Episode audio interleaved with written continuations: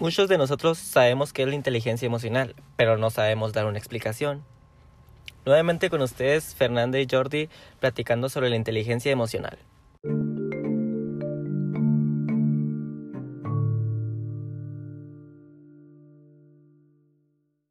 Y dime a tú, Jordi, ¿te consideras una persona con buena inteligencia emocional? Pues claro, pero obvio, trato de mejorar todos los días. Si tú llegas a tener hijos, es conveniente que desde pequeños vayan entrenando esa inteligencia, para que en el futuro sepan controlar y comprender sus emociones, mm, teniendo un autocontrol sobre sus propios sentimientos y pensamientos.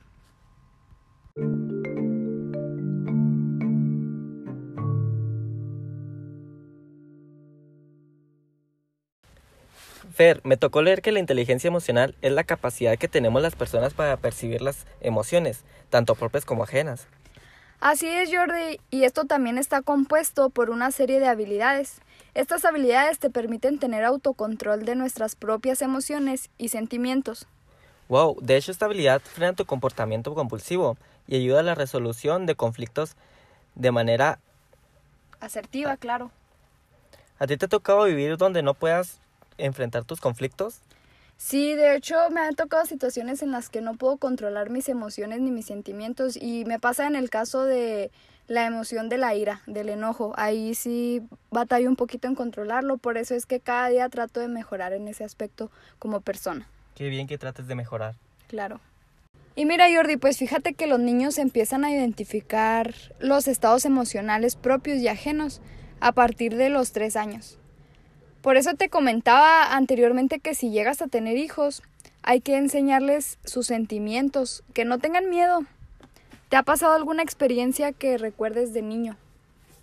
Fíjate que sí, Fernanda. El primer sentimiento que tuve de tristeza fue cuando mi abuelita falleció en mi cumpleaños número 9. Yo estaba muy feliz festejando y nos llegó la noticia. Y fue algo que yo nunca había sentido. Y le dije a mi mamá que sí que me estaba pasando. Y ella me dijo que era algo normal obvio no normal porque se murió mi, abuelita, pero es algo normal. Otra de las habilidades es la comprensión emocional. Aquí es donde tú vas a comprender qué emociones son las que sientes en un momento determinado. Por ejemplo, como tú comentabas lo que te pasó a ti con lo de tu abuelita, que tú no sabías que estabas sintiendo tristeza. Es por eso que con esta habilidad vamos a desarrollar esa comprensión. Vamos a saber que estamos sintiendo tristeza y vamos a saber cómo manejarla cómo hacer que esa tristeza no nos hunda completamente. Entonces, ¿la regulación emocional pudiera ser un ejemplo de habilidad? Sí, sí, Jordi, porque esta habilidad te permite ocultar las emociones cuando la situación no te permite expresar lo que sientes. Por ejemplo, si te deja tu novio, te cambia por otra y no quieres que tus amigos se enteren o tu familia, pues porque tú sabes que ahí vas de mensa, vas a regresar con él, pues ante esa situación tú te vas a reír o vas a fingir que estás bien cuando por dentro pues lo extrañas y estás triste.